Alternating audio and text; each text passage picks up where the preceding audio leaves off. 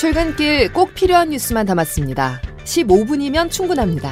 CBS 김덕기의 아침 뉴스가 전해드리는 뉴스 속속.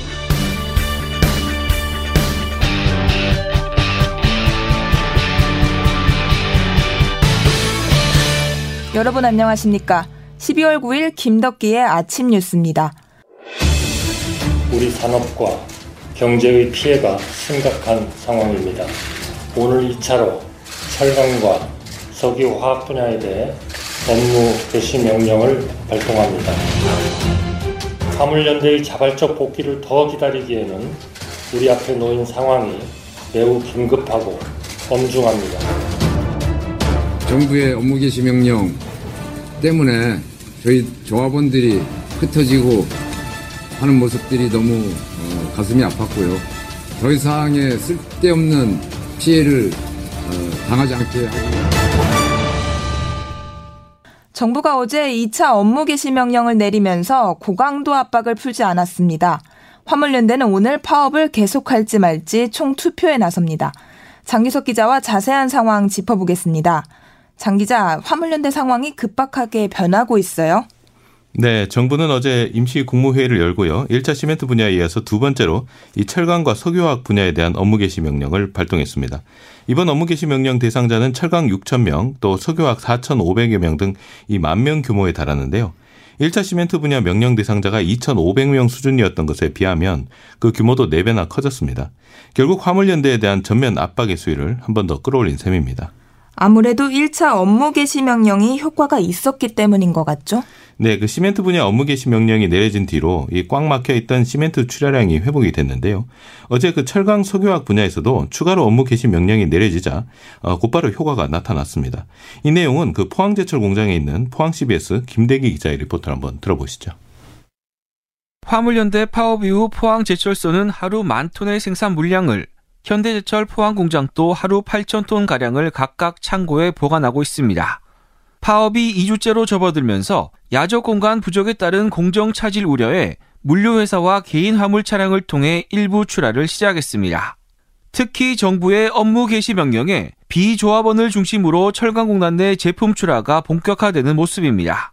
여기에 일부 조합원들도 운행에 나서고 있는 것으로 알려졌습니다. 철강업계는 이 같은 운송 재개에 숨통이 트인다는 반응입니다. 네, 업무 개시 명령으로 물류가 정상화될 것을 기대하고요. 어, 우려했던 업무 차질은 다행히 발생하지 않을 것 같아서. 한편 포항시는 철강공단 등에 주차 중인 화물 차량 이동과 천방 농송장 철거 개고장을 전달하며 운송 재개를 독려하고 있습니다. CBS 뉴스 김대기입니다. 네, 이렇게 일단 그 업무 개시 명령이 효과가 있는 게 확인이 됐고요. 또 화물연대 파업 동력이 지금 많이 떨어진 상황이라서 좀 더 밀어붙여도 될 것 같다 이런 정부 판단도 있었던 것 같습니다. 네, 실제로 민주당이 안전운임제 3년 연장이라는 정부 여당안을 받아들이기로 하면서 상황이 급변했어요. 네, 그렇습니다. 그 정부가 교섭 없이 강경하게 나오니까 화물연대는 국회를 통해서 좀 돌파구를 찾자 이런 보관을 갖고 있었던 것 같습니다.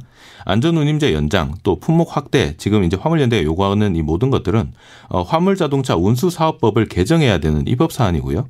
야당인 민주당이 다수당이기 때문에 좀 가능성이 있다 이렇게 본 건데요.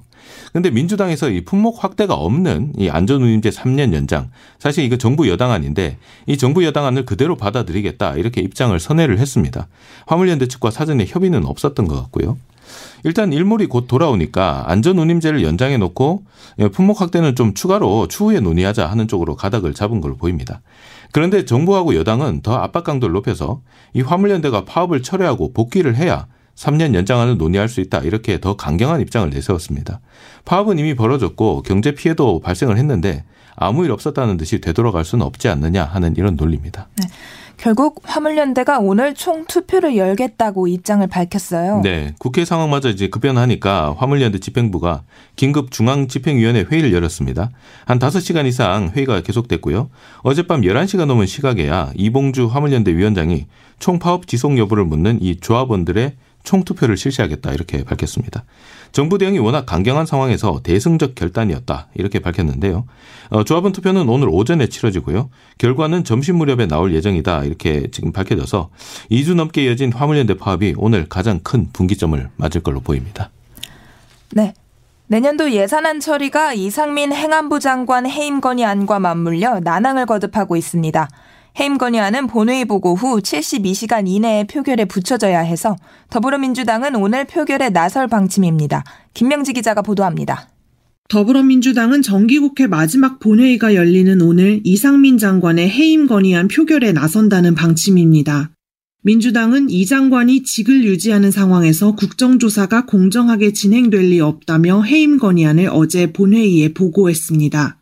반면 국민의힘은 민주당이 이 장관에게 책임을 물음으로써 국정조사를 무력화해 여야 합의를 파기하고 있다고 해석합니다.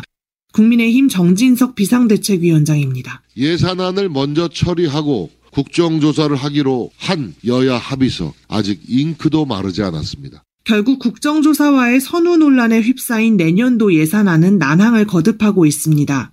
정부 세출 예산에서 최소 5조 1천억 원을 삭감해야 한다는 야당과 2조 6천억 원 이상을 깎을 수 없다는 정부 여당의 입장이 팽팽합니다. 여야는 지난달 말 예산 결산 특별위원회의 활동이 종료되고도 이번 달 2일 법정 처리 시한을 맞추지 못했고 어제 국회의장이 주재한 양당 원내대표 회동에서도 결론을 내리지 못했습니다. 지난달 말 여야가 합의한 헬로윈 참사 국정조사 파행 역시 배제할 수 없는 상황입니다.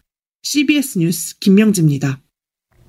169석인 민주당은 단독으로 해임 건의안을 처리할 수 있죠. 국민의힘 반발로 본회의가 파행되면 새해 예산안은 임시국회를 열어 처리하면 된다는 속내입니다. 국민의힘은 예산안을 빌미로 이재명 방탄 국회를 여는 게 아니냐고 반발하고 있는데 때마침 이재명 대표의 최측근 정진상 전 실장이 이르면 오늘 구속 기소될 예정입니다. 김태형 기자가 보도합니다. 정진상 민주당 대표실 정무조정실장의 구속 만기는 오는 11일. 검찰은 구속 기한을 이틀 남긴 오늘 정 실장을 재판에 넘길 것으로 보입니다. 앞서 정 실장은 대장동 일당으로부터 1억 4천만 원을 받고 대장동 개발 이익 중 428억 원가량을 받기로 약속한 혐의 등으로 지난달 24일 구속됐습니다. 정 실장 측은 구속 초기에는 제기된 혐의를 부인하다가 구속 적부심 기각 이후에는 진술 거부권을 행사하는 것으로 알려졌습니다. 오늘 정 실장이 기소되면 이제 남은 건 당시 성남시장이던 이재명 대표밖에 없습니다. 검찰은 이 대표 측과 대장동 일당 사이 유착 관계나 개발 이익 배분 등에 대한 이 대표의 공모 여부를 본격적으로 조사할 방침입니다. 대장동 재판에서 남욱 변호사, 유동규 전 본부장 등 주요 인물들의 폭로가 연일 이어지는 점을 감안하면 생각보다 이른 시점에 이 대표를 검찰이 소환할 수 있다는 관측도 나옵니다. 다만 이 대표의 혐의를 포착하더라도 현역 국회의원인 만큼 신병 확보 등을 위해서는 넘어야 하는 절차가 복잡해 실제 기소까지는 상당 기간이 걸릴 것으로 보입니다. CBS 뉴스 김태환입니다.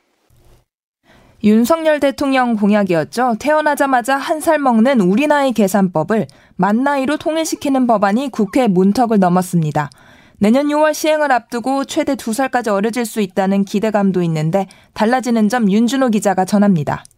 일상생활에서 국민 대다수가 써온 한국식 세는 나이 대신 만 나이로 통일하는 법안이 국회 본회의에서 의결됐습니다. 한국식 나이는 태어난 해부터 한 살로 여기고 매해 한 살씩 더해왔지만 일부 법률에선 태어난 연도 이후부터 횟수를 세는 연나이를 사용하는 등 혼동이 있었습니다. 하지만 앞으로는 생일을 기준으로 하는 만 나이로 모두 규정됩니다. 법령상 기준인 만 나이와 일상생활에서 쓰는 한국식 세는 나이의 차이로 빚어진 사법 행정상의 혼선을 줄이려는 취지입니다. 개정 법안에는 만 나이라는 표현을 명시하고 만 나이는 출생한 날부터 계산해 연수로 표기하도록 했습니다. 만 나이 통일은 윤석열 대통령의 대선 후보 시절 공약으로 국민적 호응을 얻었습니다. 다만 만나이가 일상생활에 뿌리 내리기까지는 꽤 시간이 걸릴 것이란 전망도 나옵니다. 연나이를 기준으로 하는 청소년 보호법, 병력법 등 52개 법률에 당장 만나이가 적용되지 않아 혼선이 빚어질 우려가 있어 법률을 개별적으로 정비하는 것도 과제로 남아 있습니다. CBS 뉴스 윤준호입니다. 정부가 이른바 문재인 케어를 손보기로 했습니다. 앞으론 불필요한 초음파, MRI 검사에 건강보험 지원을 하지 않기로 했습니다. 보도에 양승진 기자입니다.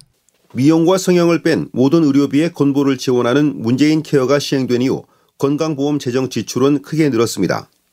특히 MRI와 초음파 진료비가 검사 남용 사례가 늘면서 4년 새 10배가 뛰었습니다. 그 결과 건보 재정은 크게 악화돼 내년에는 적자로 전환될 전망입니다.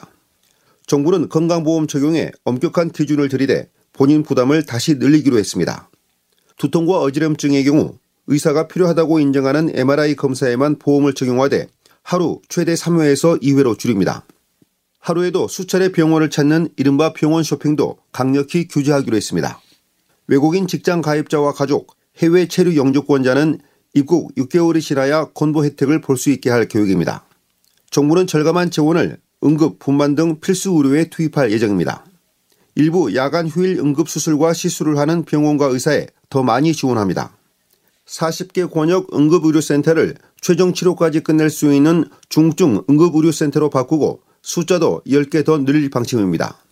CBS 뉴스 양순일입니다. 정부가 재건축 사업의 첫 관문인 안전진단 규제를 완화하기로 했습니다. 초기 재건축 단지들이 수혜를 볼 것으로 예상되는데 이미 부동산 시장이 침체에 빠진 만큼 시장에 당장 영향을 줄 가능성은 낮아 보입니다. 김수영 기자가 취재했습니다. 내년 1월부터 건물 구조 안전성에 큰 문제가 없어도 주차 공간 부족이나 층간 소음이 심한 경우 아파트를 재건축할 수 있는 길이 열립니다. 국토교통부는 재건축 안전진단에서 골조 등 노후도를 고려하는 점수 비중을 낮추고 주거 환경 점수 비중을 확대하겠다고 밝혔습니다. 재건축 판정 여부를 결정하는 점수 기준도 낮추고 2차 안전진단은 의무가 아닌 선택으로 바뀝니다. 국토부 권혁진 주택토지실장입니다. 구조안전 주거환경 비중이 높아지게 되면 재건축도 활성화될 것으로 기대하고 있습니다. 시장에서는 서울 목동과 상계동 등 30년을 갓 넘긴 초기 재건축 단지들이 수혜를 볼 수 있을 것으로 기대하고 있습니다. 대한건설정책연구원 이은영 연구위원입니다. 안전 진단을 시행하려던 단지들에는 호재입니다. 단기적인 가격 급등은 어렵더라도 장기적으로는 긍정적입니다. 다만 집값이 다시 불안해질 가능성은 제한적이라는 것이 중론입니다. 투미 부동산 컨설팅 김재경 소장입니다. 의미 있는 규제 완화가 이루어진 건 맞지만 현재 시장 상황을 감안했을 때 당장 재건축 가격이 상승될 가능성은 제한적이라고 정부는 새 안전진단 기준 대부분이 법 개정 없이 가능한 만큼 내년 1월 중 새 기준을 적용할 수 있도록 준비할 예정입니다. CBS 뉴스 김수영입니다. 월드컵 소식입니다. 두 번째 원정 월드컵 16강 진출을 이뤄낸 우리 축구 대표팀이 어제 윤석열 대통령과 청와대 영빈관에서 저녁을 함께 했습니다. 손흥민 선수는 주장원장을 윤 대통령에게 채워주며 대한민국을 더 빛내겠다고 했습니다. 장성주 기자가 전합니다. 카타르 월드컵에서 원정 16강의 기적을 만든 우리 축구 대표팀이 귀국한 지 만 하루가 지난 어제 영광의 얼굴들이 윤석열 대통령의 초대를 받아 청와대 영빈관에 다시 모였습니다. 윤 대통령은 대표팀이 보여준 투지가 국민들에게 큰 힘이 됐다고 밝혔습니다. 여러분의 이 투혼이 우리가 어떠한 어려움도 우리 국민들이 이겨나갈 수 있다라고 하는 그런 의지를 여러분들이 주셨습니다. 파울루 벤투 감독은 4년 동안 행복했고 선수단과 함께 나라를 대표해 빛낼 수 있어서 감사했다며 화답했습니다. 손흥민 선수는 포르투갈전 승리 때 착용한 노란색 주장 완장을 윤 대통령에게 채워줬습니다. 또 대한민국을 더욱더 빛나게 할 수 있도록 축구적인 부분에서도 많은 노력을 할 테니 지금처럼 열심히 응원해 주시고 잘 지켜봐 주셨으면 감사하겠습니다. 또 이강인 선수와 함께 윤 대통령 부부에게 선수들의 사인이 담긴 축구공과 유니폼을 선물했습니다. 한편 용산으로 대통령실을 이전한 윤 대통령이 청와대 영빈관을 재활용한 것은 베트남 국가주석 만찬에 이어 이번이 두 번째입니다. CBS 뉴스 장성주입니다. 카타르 월드컵 8강전이 우리 시간으로 오늘 자정부터 이틀 동안 연이어 치러집니다. 오늘 자정에는 크로아티아와 브라질이 4강 티켓을 놓고 맞붙습니다. 여섯 번째 월드컵 우승을 노리는 통산 최다 5회 우승국 브라질과 직전 대회 준우승의 주인공 크로아티아 모두 물러설 수 없는 한판 승부를 펼칠 것으로 예상됩니다. 내일 새벽 4시에는 미리 보는 결승전으로 꼽히는 아르헨티나와 네덜란드의 경기가 예정돼 있습니다.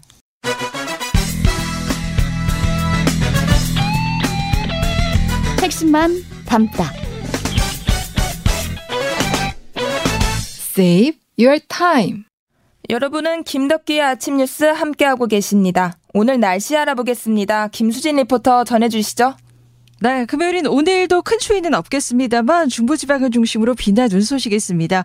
일단 서울과 인천, 경기 서부와 충남 북부 서해안은 오늘 아침까지, 강원 영서 중북부 지역은 오늘 오전부터 1mm 안팎의 비나 1cm가 안 되는 눈이 살짝 내리는 곳 있겠고요. 그밖에 중서부와 호남 서해안에서도 오늘 오전부터 오후 사이에 빗방울이 떨어지거나 눈이 날리는 곳 있겠습니다.